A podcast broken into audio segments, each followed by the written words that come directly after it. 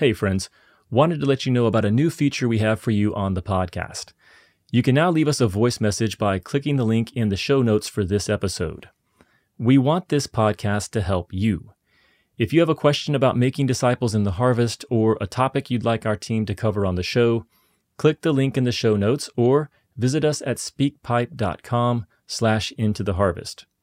When you leave us your voice message, take 15 seconds to introduce who and where you are and then maybe 30 seconds or so to ask your question.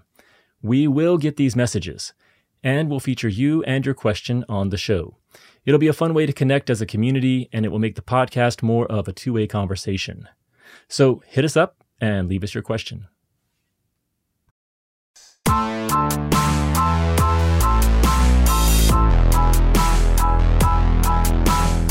Welcome into the Harvest, a podcast dedicated to helping you live and share your faith in the everyday places of life. Today I'm joined by Susie Walther, founder of the Well Training Ministry in Tampa, Florida. Susie has a passion for seeing women come to faith, grow to maturity as followers of Jesus, and be trained so that they become kingdom difference makers in their families, their churches, and their communities. I've known Susie for 25 years, and I respect and admire her devotion to Jesus and her heart for his people. She's a gifted leader and communicator and has decades of experience making disciples in the real world. We're also joined by Lindsay Papantonio for this conversation. Lindsay is the website and communications administrator for The Well and keeps Susie straight on her technology. Our conversation went long, so we'll be releasing it in two parts. On this episode, Susie shares the story of how she came to faith and how God shaped her over the years and gave her a vision for disciple making. She also shares what led her to start the Well Training Ministry back in 2005. As always, we'd love to hear what you think about today's show. You can join the conversation over on our Facebook page in the comments for this episode. All right. Well, Susie and Lindsay, it is a real privilege to have you ladies joining us today on the podcast, even though we're on opposite coasts. Uh, I love what you ladies are doing in the ministry there at the Well. And uh, it's a real privilege to be able to use technology to introduce you more fully to our community at Into the Harvest. So thanks for being here with us today. We're glad to be here, Andrew. yeah. So, Susie, um, you and I go way back. Um, should we should we tell folks how long we've known each other? yeah, go ahead, go ahead, go ahead. So I first, long time. yeah, and some of those who have been following uh, Into the Harvest on Facebook for a while will remember that uh, Susie was on a Facebook Live with us earlier this year. We were talking about uh, living an ancient faith in modern times, and it was a real privilege to have Susie on. But we we had mentioned then that uh, we've known each other since 1994. So that's so many years that I'm having trouble doing the math right now. But 25, I think. Is that oh 25? Yeah. It is 25. and I should know that because I uh, Cindy and I married in in 94, so we just celebrated our uh, 25th anniversary. Yeah, you just But- lost some cool points with Cindy right there. No, she's unfortunately she's she knows how I am. So um but yeah, we've known each other for 25 years and it's one of the joys of following Jesus. And when Jesus said that no one has given up uh, a house or wife or family for the sake of the kingdom who will not receive back a hundred times in this life and in the age to come eternal life. And uh, friendships like ours with with you and Bob there in Tampa are are some of those return on investment relationships yes, yes. that uh, the Lord has given us. So it's been really it's been really neat to watch you guys continue to serve the Lord and and watch how He's guided you into a whole new season of contribution with uh, the ministry there in Tampa with the Well Training Ministry. Um, so I, I want to talk a little bit more about your ministry there and how the Lord has guided you. Um, but also, uh, really, really glad to have Lindsay joining us. She also is part of the team there with uh, the Well Training Ministry. And uh, Lindsay is involved in the social media side of, of the Wells Ministry, which is something that we believe in quite a bit. So it's a real privilege to have you with us as well, Lindsay. Thanks. All right. Well, Susie, Susie, let's uh, let's just start a little bit more with with your own personal story because I know some of it, but many in our audience, and I I wonder if maybe even many of the women there at the well might not know your full story of of what the Lord has done in your life in the past. So why don't you give us a thumbnail sketch of your journey through life and and where the Lord intersected and brought you to faith? How did that all come about? well, it is, and you know, it's your story or then a part of your story. So just a mm-hmm. part of a little slice from my story. Um, bottom line, I was um, I was raised in a Christian home in the sense that my family knew that they were not Buddhist. They knew they weren't Hindus. They knew they were not Muslims and they knew they were not Jews. So that left Christianity. And that's pretty much how deep Christianity went. Um, my only real exposure to God was really when we had I had my first communion and I had my confirmation and then for for whatever it's worth my family would go to church on Easter Sunday. Don't ask me why because my father at the time was uh, very much so a non-believer but I think he allowed my mother to take us. And beyond that it's really what I learned from I don't know Hollywood movies like mm-hmm. Ben Hur and mm-hmm. the 10 commandments and the robe and so through that, there was some impression in my soul that there was a God, but I just really didn't understand much about him beyond that. I didn't understand that there was an accountability to him. I didn't understand that I was necessarily created by him. So there was a whole lot lacking. Um, all I knew is that of all the religions out there, we were probably Christian. Mm-hmm. Um, and then I, um, I remember my first real encounter with the idea of meeting Christians. I had a Christian aunt and uncle who would give us um, Christian books at Christmas sometimes, which my father hated. And then I remember one time very distinctly in high school being invited to a church.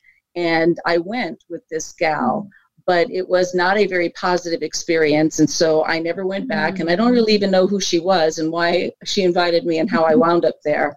But God began this journey. At 18, I joined the military. I thought I needed to have a Bible. It was sort of like a rabbit's foot. And so I had my rabbit's foot and I took off for basic training. And that was really all there was to to me and God and Christianity because then I went absolutely wild. Hmm. And um, it was when I got to Goodfellow Air Force Base that God began to do this work. Hindsight being 2020, I realized He was doing a work, hmm. and it was with actually a party buddy of mine. She decided out of the blue, she was my roommate, that she wanted to go to church, and um, the next day. This was like at three o'clock in the morning. and so I told her, like, no, I'm not doing that. But that telling her no set something off in me. I don't know what it was, but it was, I mean, God meets you where you are.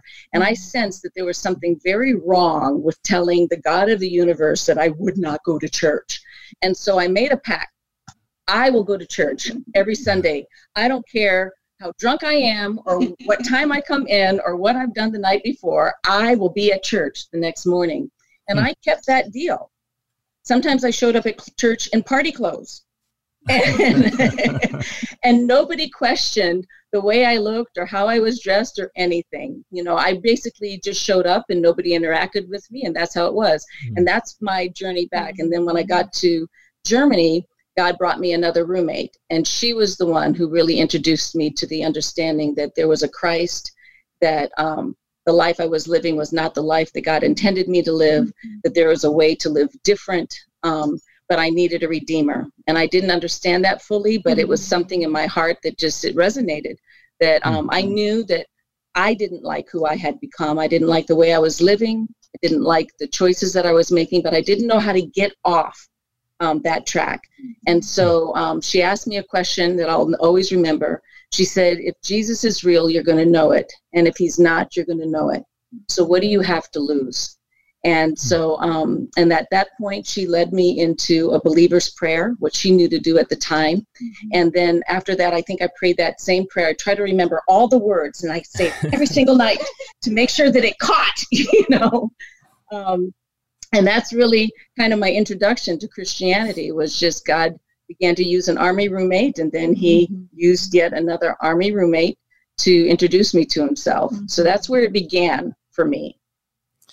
Yeah, I, I, love that because there's so many themes that you already touched on that are near and dear to my heart. I mean, one is that God is active in the world today, and it's, it's so easy for us to sometimes lose sight of that uh, because we don't see Him necessarily. Um, sometimes we He can be at work around us and we don't notice it.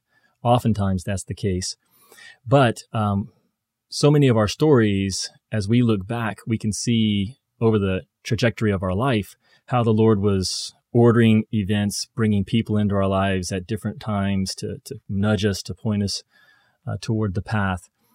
Uh, and also just working through our conscience. That's that's something that really stands out from what Which you. is what he really did with me. He worked through conscience. Yeah, he really, really did.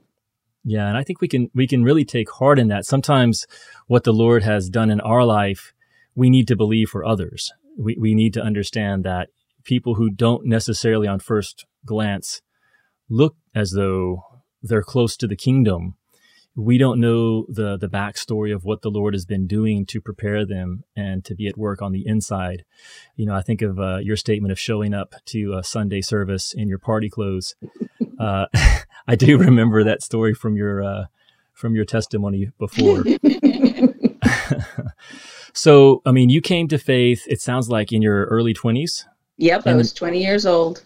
In the military and, you know, what happened then? Because for so many believers, for so many Christians, it's, and this was the case for me when I came to faith, I really didn't have a vision for what comes next. I mean, mm-hmm. it was mm-hmm. more of, okay, now I, I've decided that I, I not only believe in God in a very vague sense, but I'm, I'm believing that God has his eye on me and I do want to be pleasing to him. I want to belong to him. But in my life, uh, once once I made that commitment to to surrender my life to Him, there was a big blank space in terms of what comes next, and and the only thing I really knew was that eventually, when you die, there's a place called heaven, and that's really what you're believing for. But I've since come to know that there's much more to yes. the Christian life than just believing and waiting for death or waiting for the return of Christ. So what was it that began to give you a vision for discipleship, a life of actively following Jesus? So I would say that I'm kind of uh, I'm a little bit different than that, where I, I feel like God gave me a really strong beginning, and then I had a really weak middle, where mm. things really had the potential to fall apart um, for me in many ways. So Robin, who was the woman, my roommate, who led me to Christ, she also was the one that God really began to use to disciple me and establish me in the basics. Now, hindsight being 2020, again, I didn't understand what she was doing. I didn't hmm. connect any of those dots. I had no context in which, you know, through which to contact, you know, connect any of those dots. But she was the one who um, introduced me to quiet time and Christian music, and she brought me and took me, put me in a Bible study, put me in a choir, you know, and she felt like if I was at a Bible study and I was in the choir, I was boxed in enough to be able to hopefully enough eyes were on sight to keep me in the church. Um, she would um, take me with her to do uh, evangelism. You know, wow. I was on a post with 1,800 guys and there were 45 women. So it was pretty easy, honestly, to strike up a conversation. with most of these guys, they would listen to anything you had to say if there was a chance that you might go out with them. So oh, evangelism man. in that context was pretty easy. Um, it was frightening because I didn't understand once again what I was doing and why I was doing it, but I had some sense that it this is some of what it meant to be a Christian. Um, and then yeah. Let me uh, let me ask you there, if you don't mind, like what? No. Where did that come from? Where where did that that certainty or that confidence that that you were supposed to be out there representing Jesus. Did that come from this discipleship relationship that you were there in, was or? no certainty i okay. was really taking that what what what robin was telling me mm-hmm. was the truth um, she was real she was somebody that was real she was the only real christian i had in front of me and i just believed that what she was telling me had to be mm. what i was supposed to do um, yeah and but i was i was very raw and I was very new to all of this. And yeah. Robin was getting ready to PCS. The military was sending her to another post, mm-hmm. and I began to slide a little bit. And um, and I, I actually wound up getting kicked out of the Bible study. So that's that's part of my story is that I, I maybe was, that's I, what I, I remember from your story. Maybe I think that is what I remember from your story that you got kicked So there out. are not many navigator rejects, but I am one of them. And so, oh, so this was uh, a navigator. Was this a navigator, a navigator, Bible, study, Bible study in Germany? okay, that was meeting on the post, and the couple, the navigator fam couple that was leading the study, was moving from the post to their home, and I was told that I, I could not, I could not come. I was not allowed to be in their home, and hindsight once again being 2020 i understand that this was a type of mm-hmm. some kind of discipline. I'd been around for a couple of months and they just felt like there was no hope for me. And i mm-hmm. you know i didn't know that you shouldn't show up at bible study with a cut off t-shirt that said property of the marijuana research department. I mean, who knew? Who knew there was a way to dress I didn't know that I shouldn't come with my belly showing and my short little running shorts, you know, with my Bible study, my DFD stuck behind my back. You know, there's just certain things I didn't understand, and they just decided we're done. Wow. She ain't coming, you know. And that was a wake up call in some ways for me because I never. It was the first time that I felt like you know I could live in such a way that nobody would want me. You know, um, and so uh, Robin left, and but God was merciful. He brought this other couple through, and um, Dave and June Hayden. I'll always remember, and they were very evangelistic, very discipleship oriented. They really believed in community, and they saw this little band of of Christians um, that was, you know, I couldn't go to the Bible study at the church, so I was left to what was what was what was left over in the fellowship hall on Sundays mornings. And we were a pretty rough crew, um, chapel Christians. And they asked the chaplains if they could lead a Bible study. And that really was transformational for me. I became a part of them. They picked me up, they picked up where um, Robin had left off in many ways, and they began to establish me just in the, um, you know, the importance of Christian community in some apologetics and theology they helped me understand that Christianity was reasonable. So mm-hmm. my, you know, that whole loving God with my heart, mind, my mind was involved now. Mm-hmm. You know that it wasn't just an emotional thing. It wasn't just you're saved from sin. There's there's more to it, and so they added a piece to that beyond just doing some disciplines and some basics. They added some substance to it. Um, and they were very very important as far as just helping me understand um, just the things in my own character that had to that had to die, that there was transformation. There was this thing called the character of Christ, you know, that he was Lord and Savior. So big themes began to get unpacked. Um, back at that time. And so, where Robin was key in, uh, you know, establishing me in some of the disciplines, the Haydens were really key in establishing me in just, like I said, the importance of community, some theology, some apologetics that allowed me to stay rooted. And I would say that they that sent down roots. And what happened in that time was really important because it no matter how much I was still struggling with sin, no matter how much I was still struggling with the renewing of the mind, I was convinced that Christianity was the faith of all faiths to give my life to. I was I became convinced of that. Hmm. Um, and so I stayed the course.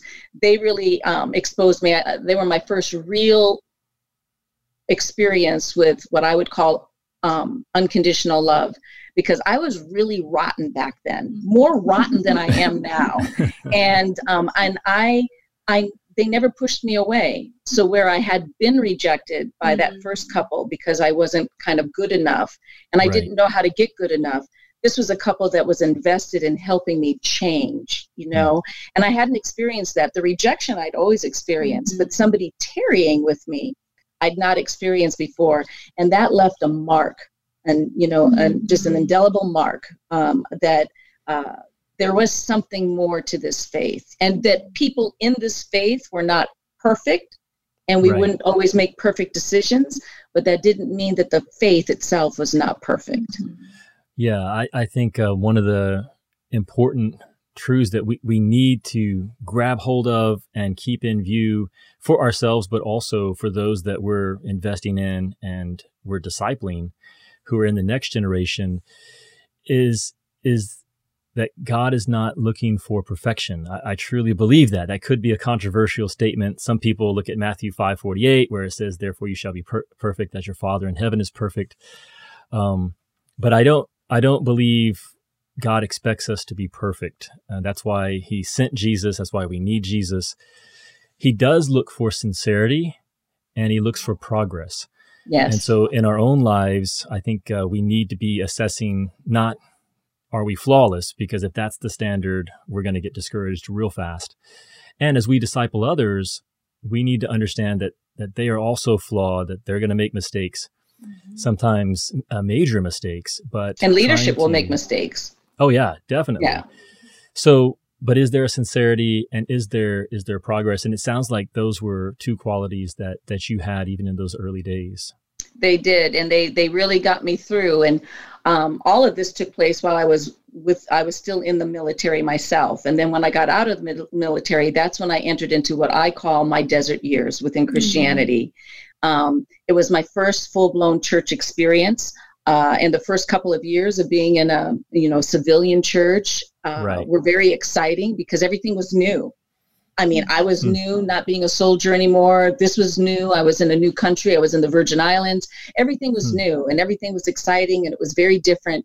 But after two years of being there Sunday morning, Sunday night, Wednesday evening, I just began to just kind of the mm. the the shine kind of came off. And there had to be something more, but I just didn't know how to get the more. And unfortunately, there wasn't anyone around me in my church that could help me understand that there was something more. And this was a season when I where I was I was really there was something that was being born inside of me, something was birthed. I, I knew that there had to be more to it, more to Christianity than just attending church and singing songs and taking really super good, you know, sermon notes but I couldn't define it. And I began trying to do a Bible study with some people at my job that seemed hungry, but that was frowned upon by the church because it wasn't happening inside the walls of the church.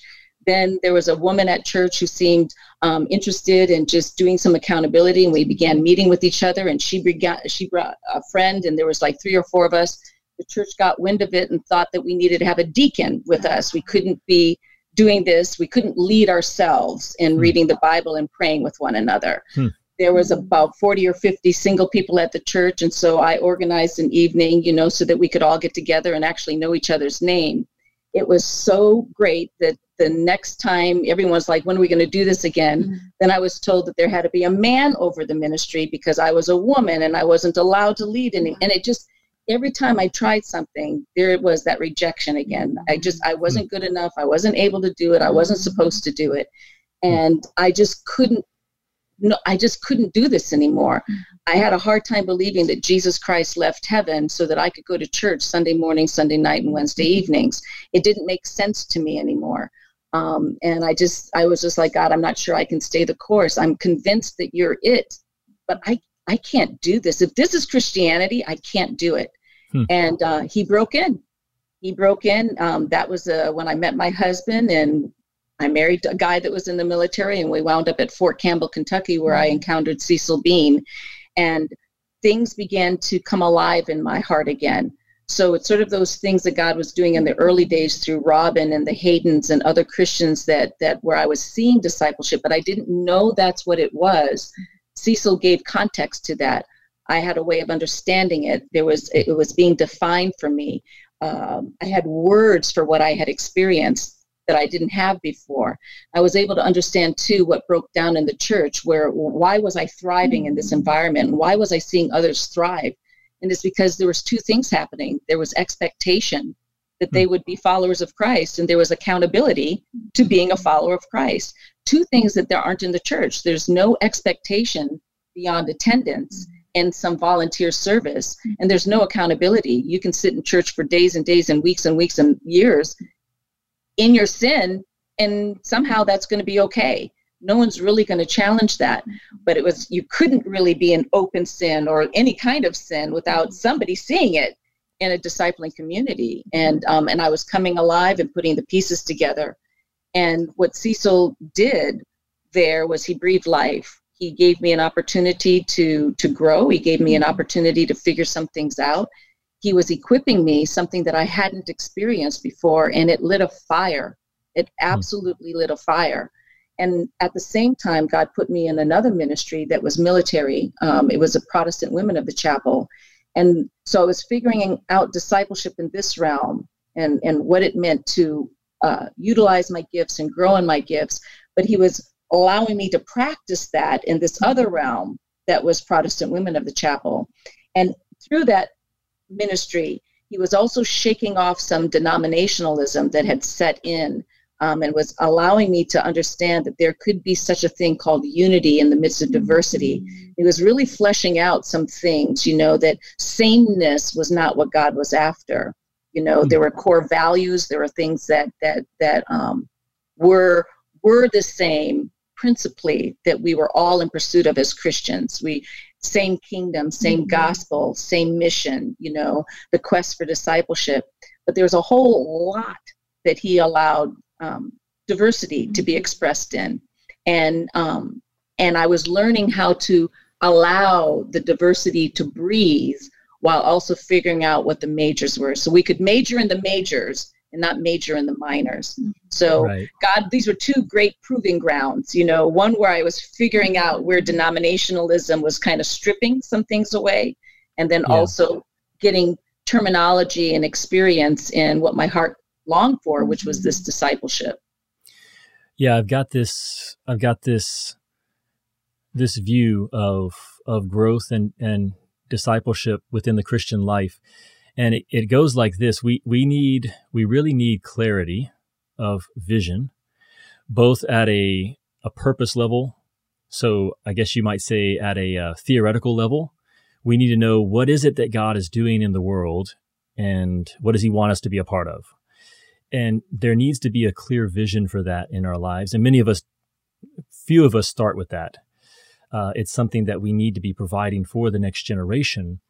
But then there also needs to be a real clarity in terms of practice. Well, how, what are things that you can begin to do right now where you're, where you are to begin to engage in that purpose?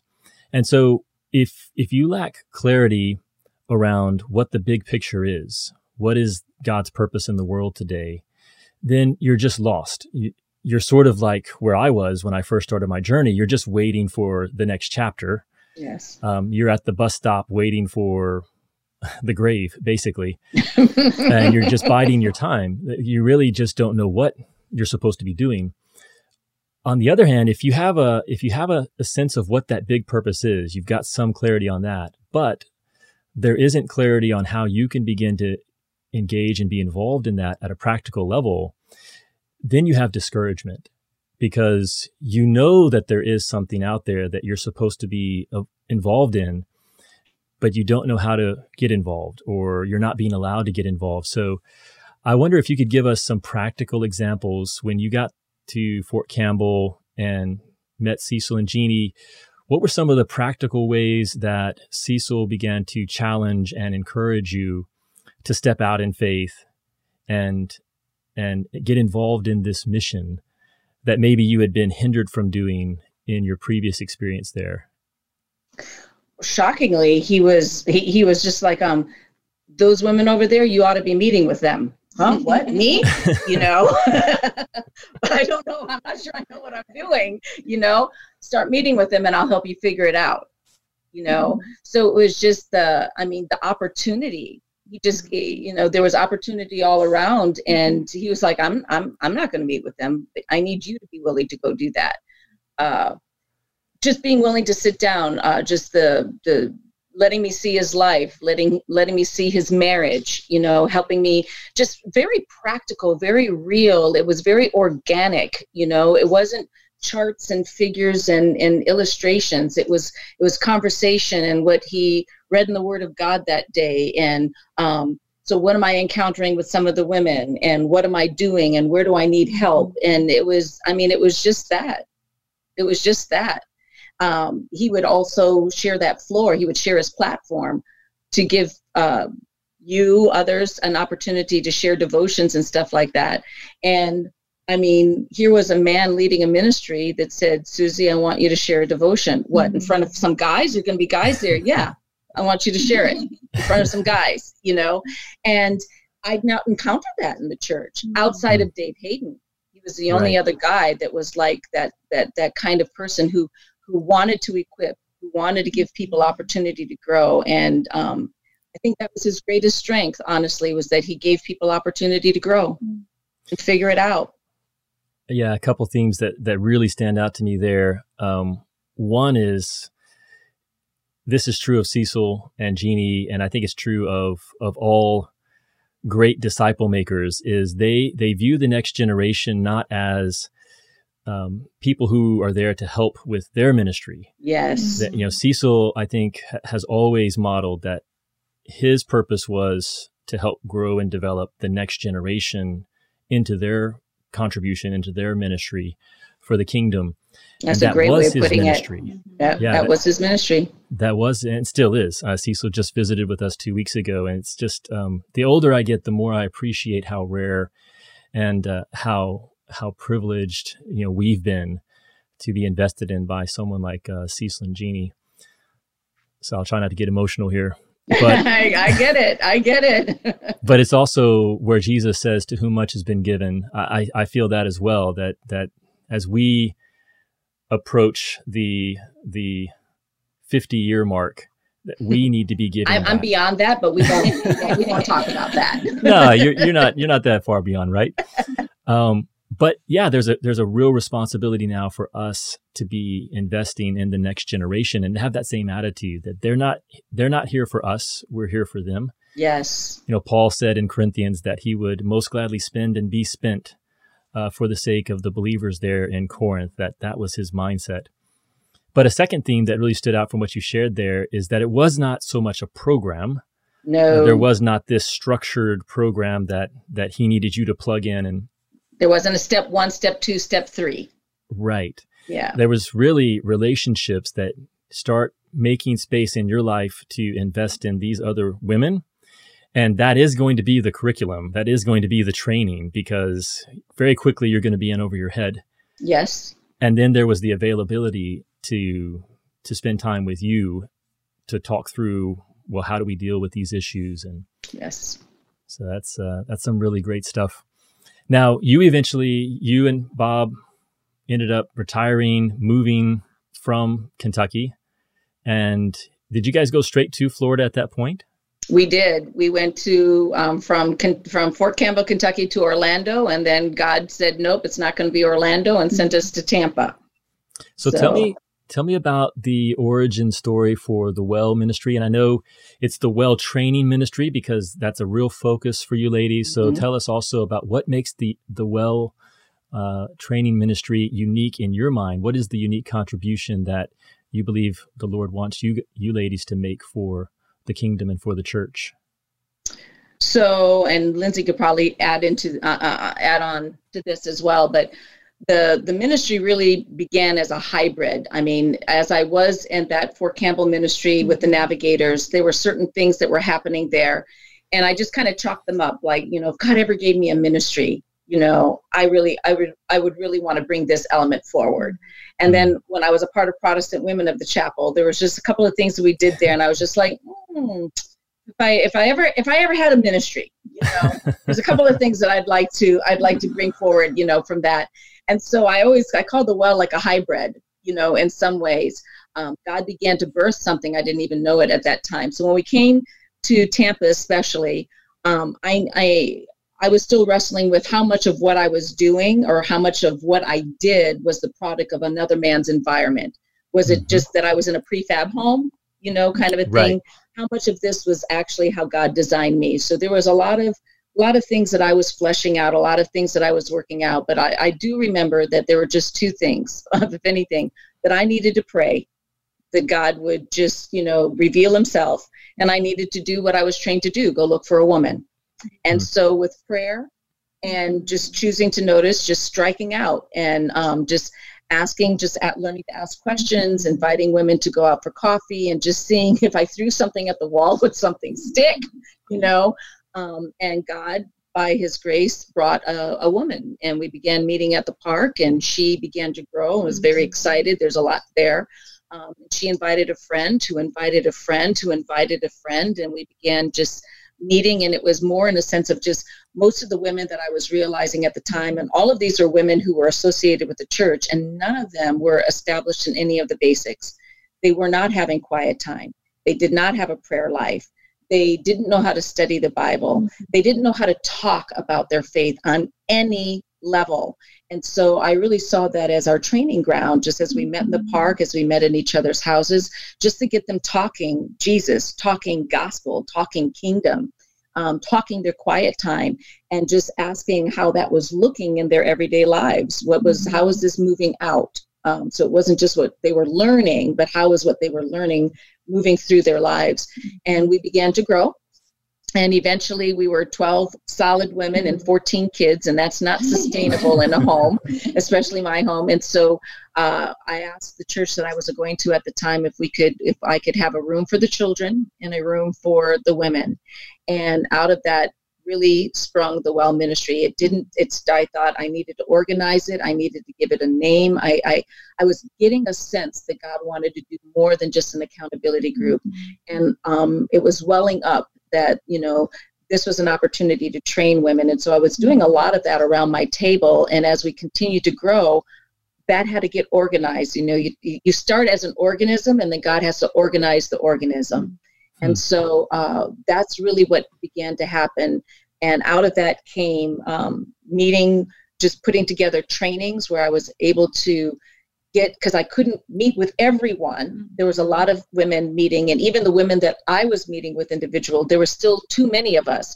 So I had to figure out how to keep that going, the life and life discipleship going, mm-hmm. along with what they were learning in their small groups, but bring a training component um, that was intense enough to be able to break through a lot of the religion and a lot of the denominationalism and a lot of the apathy um, yeah. that we encountered.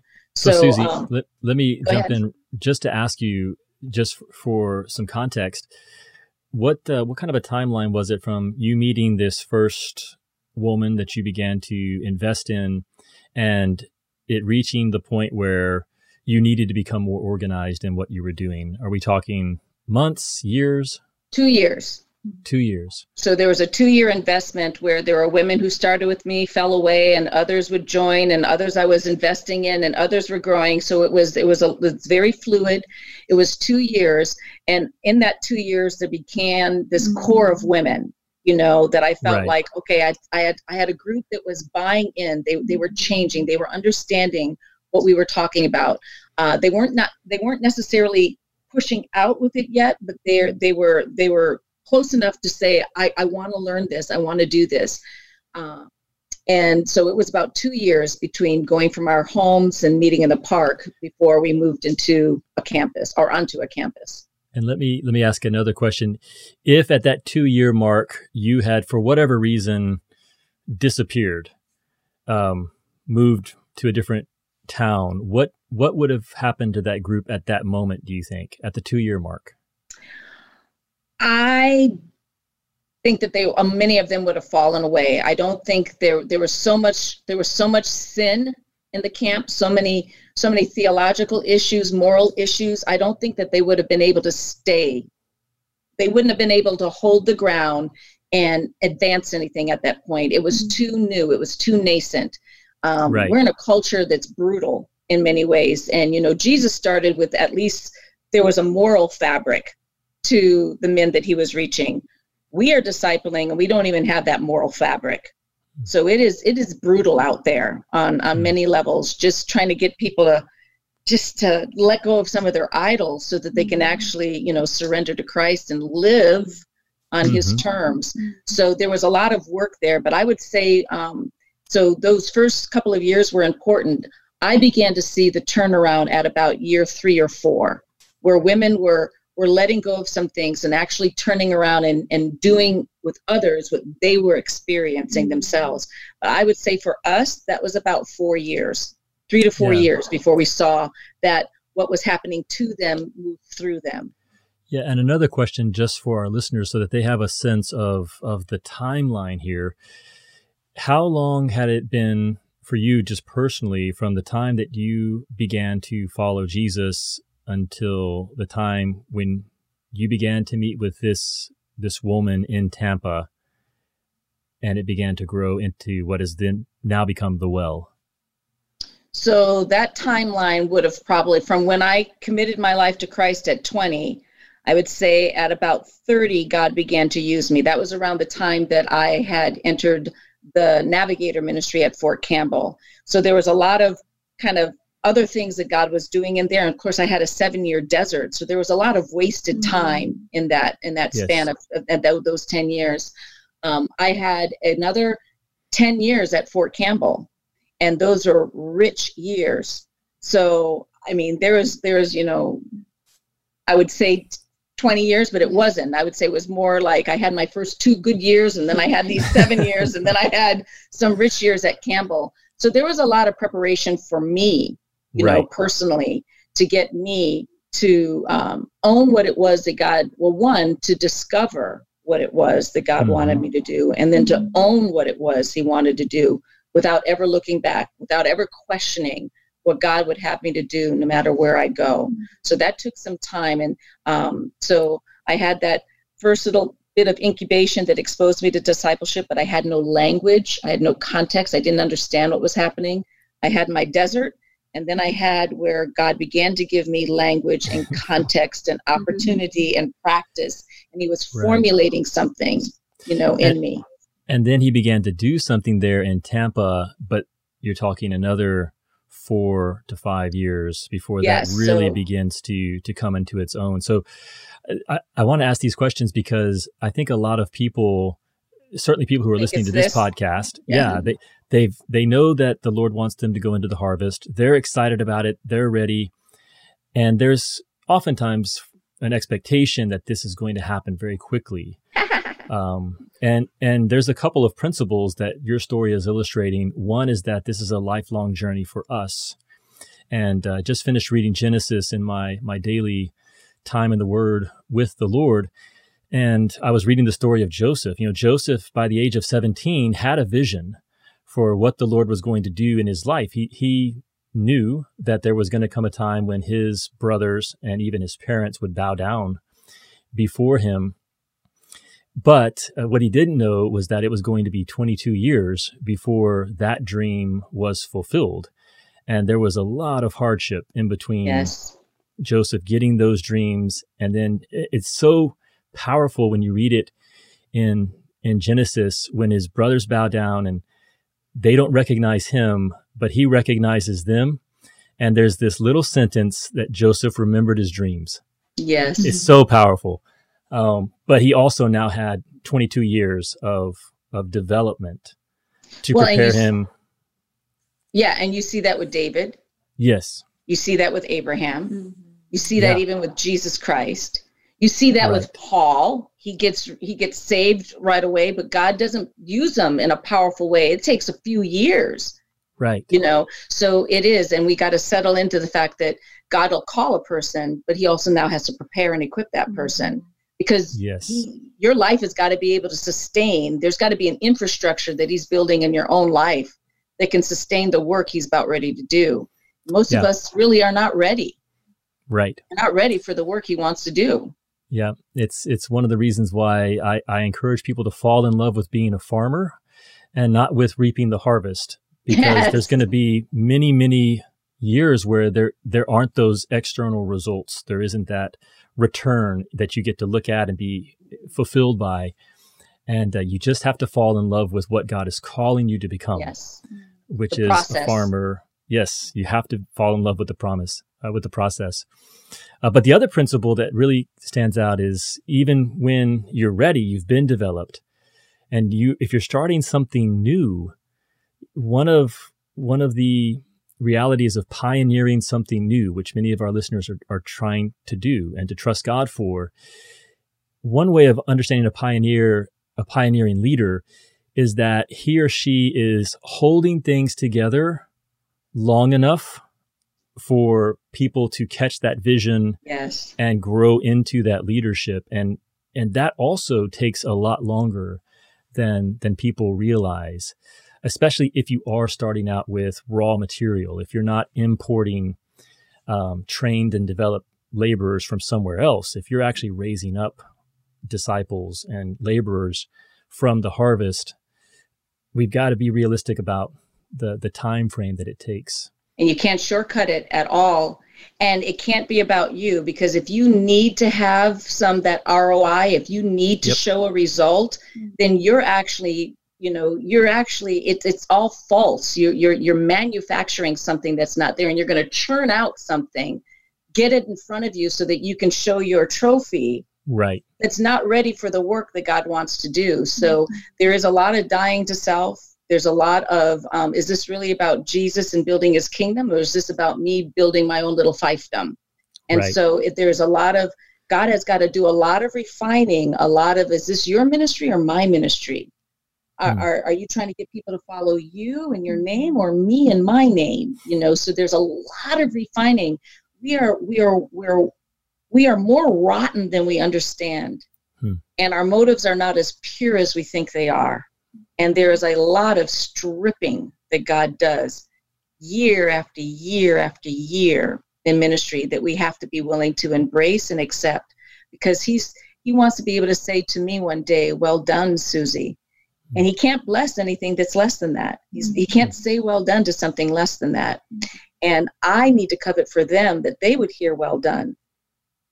And i can't short circuit that just so i could say i've got something to show for right. my three years of labor i've got something to show for the five mm. years i've been doing this it's there's a lot of stuff that you do in the backside of the desert that gets no notoriety nobody cares about but right. it all matters it yeah. all matters what was it, Susie? If, if you can, if you can highlight for us, what was it at that two-year mark where you saw that this group of women, this two or three-year mark, where you saw that these twelve or so women were getting it, even though they had not yet really pushed out beyond the group and begun to reach out.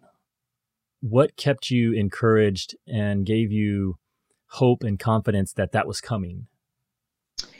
We talk in at the well ministry we talk in terms of this the discipleship matrix being salvation word lordship people these are the four key components that um, this is the dna of discipleship it's the picture of a disciple mm-hmm. you can mm-hmm. think through this grid you'll be able to see it so for me that's been very very helpful as i saw women taking ownership of the word of god their quiet times was not just something they were checking off you know i'm in reporting about but they were they were cultivating a devotional life with god I saw them, you know, they understood the gospel. They were making choices with respect to the gospel. The gospel still saves us.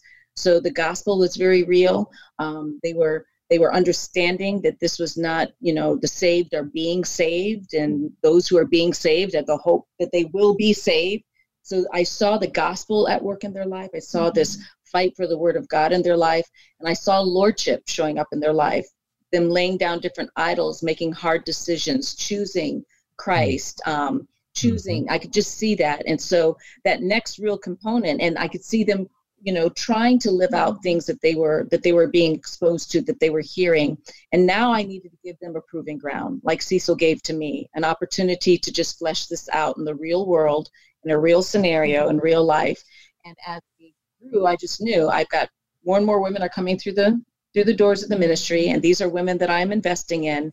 And uh, there's a principle, I think it's 80 20 um, or 80%, I forget what they call it, the Pareto principle. I, I don't yep. remember what it no, is. you're on it. Pareto, is it Pareto principle? Yes. That when somebody can do something 80% as good as you can, it's time to let them do it. Hmm. It's time to turn them over and let them do it 100%. And I really believe in that.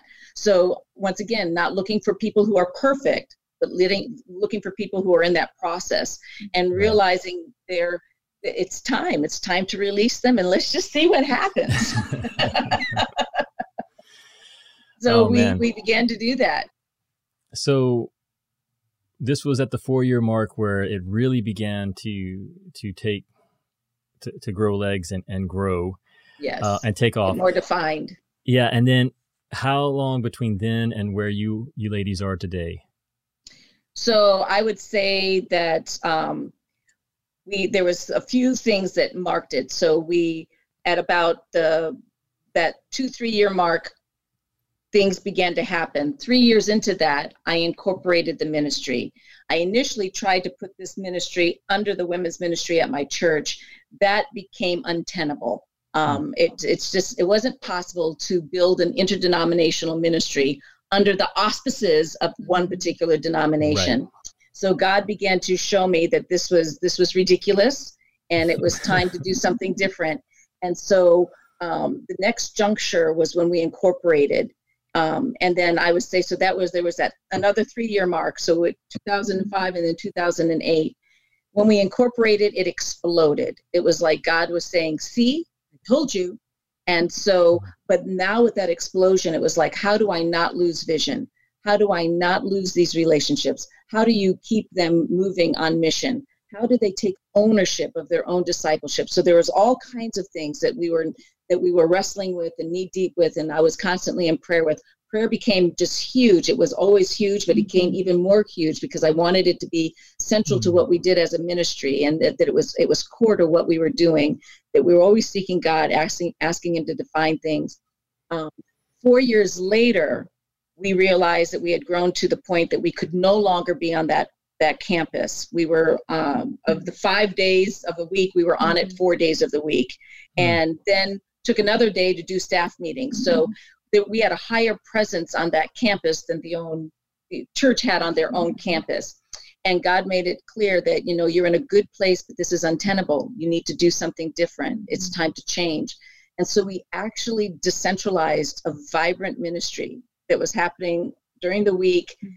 completely decentralized it, and it was nuclear. It was exponential growth what took place when we decentralized, you know, and just basically chopped off the head and just said, let's just see what we do here. Let's see what happens and bring some organization so that we don't lose vision and mission and spiritual reproduction and relationship, but that um, that they they really sensed they needed to know you're free to go do this in any way God wants you to do it, and you don't need us in order to do it. Hmm.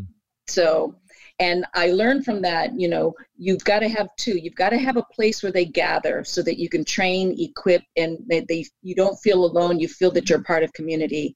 But I had to I had to release more and so we had the gathering and the releasing and we're we're in this good balance now of bringing women together for equipping and training and development but loosing them to go do the things that God wants them to do. And we've seen three things really roll out of that. We see that there are women who want to join us in the work that we are doing as part of this team, as part of this community. I want to do this with you. We see others who are trained up and are empowered by what they've experienced, and they're going into their churches. They're, they're, they're joining work or they're joining other ministries, and, and um, so it's collective. And then we also see women just starting new work, brand new work. And it's a win win. Every way the kingdom wins. You know, the churches, I believe the churches are winning. I believe that the kingdom in general, the community is winning. And um, uh, it's just, it's been, it's been amazing. It's been amazing what's been happening. And this decentralization, I think that was a little over a year ago. Is that right? Two years ago. Two. 2 Mm-hmm. So you you you used a, a phrase there that you you cut off the head. I cut um, off. We did. So whacked it off. Tell us a little bit. Tell us a bit more. How, what did that actually involve for you, ladies? What was it that had to be discontinued? So we had a weekly gathering where, you know, well, it, over the span of four days, where women were coming in, and we had organized that gathering. It was it was organized. What was happening? It was very strategic. What we were doing, and it was a it was a training ground. It was a way of a, a lot of outreach was happening. A lot of women. We'd have 400 new women come through the door per session, you know, who had never been a part of the ministry before. So there was tremendous outreach. But what was happening was women were bringing people to us and i needed i needed to know no no no no this is great that you're bringing people to us but i need you to go be able to do this. So you need to come to us to get training and figure this out and then you go do the work. So i didn't want us somehow to just morph into the church model you know where we'll come in and get really excited by this souped up bible study that we're a part of called the well. I needed them to realize that we are a place where they can get trained up, where they can be encouraged, where they can be resourced, but you need to go out and do something. So we just cut off the weekly meeting. like, no more. It's done. so you want to meet together? Go do it. Figure it out. so Right. But now you you said that you you are still gathering for training. So what yes. does that look like? So we there's a couple of things that we've been doing. So as far as just community builders, so we do a yearly Christmas party that's just fun, um, therapeutic in many ways. Um, women come and realize that they you know they never danced sober before and that's that's very good. They, they, they need to realize that you can you can dance and you can actually be sober. Um, we started something what we call a pop-up and it really is where we just kind of i do maybe a 20 minute message and they spend time just in community and they pray with each other for about an hour and they you would think that you know they, they've gone to a theme park or something. It's so much energy and excitement in the room. So we bring them together to pray, to, to hear to hear a testimony, to, to, to just experience each other, you know, and to get a, a Jesus centered, you know, kingdom oriented, gospel driven um, kind of a word that we that we give them. And then we do our trainings. We have a leader training. We do a teacher training. We do a mentor training. We do different trainings that that not only resource the women that are leading with us and just kind of advancing what discipleship looks like and what the kingdom looks like and what the gospel is about. Um, but we also these trainings are available to women in the community. So we see more and more women in leadership or who have leadership platforms in their churches coming in and realizing because women serve in our church is unresourced. Mm-hmm. We are a workforce for the church, but we're not a mission field. And so there's a there's a there's a I could go on and on about that, but they need to be resourced. There's very little investment in the women who are actually raising the next generation. Hmm. And so we're trying to bridge that gap and and make this investment, um, irrespective of a woman's denomination or, or anything else. And we're seeing it. We're seeing Catholic, Lutheran, Baptist, non-denoms, charismatics. You know, um, just just a plethora of women walking through the doors, and God is just doing something. Thanks for being part of our community. If you find this podcast valuable, there are many ways you can support it. You can review it on iTunes, Stitcher, or wherever you happen to listen to it. You can share it on social media with your friends.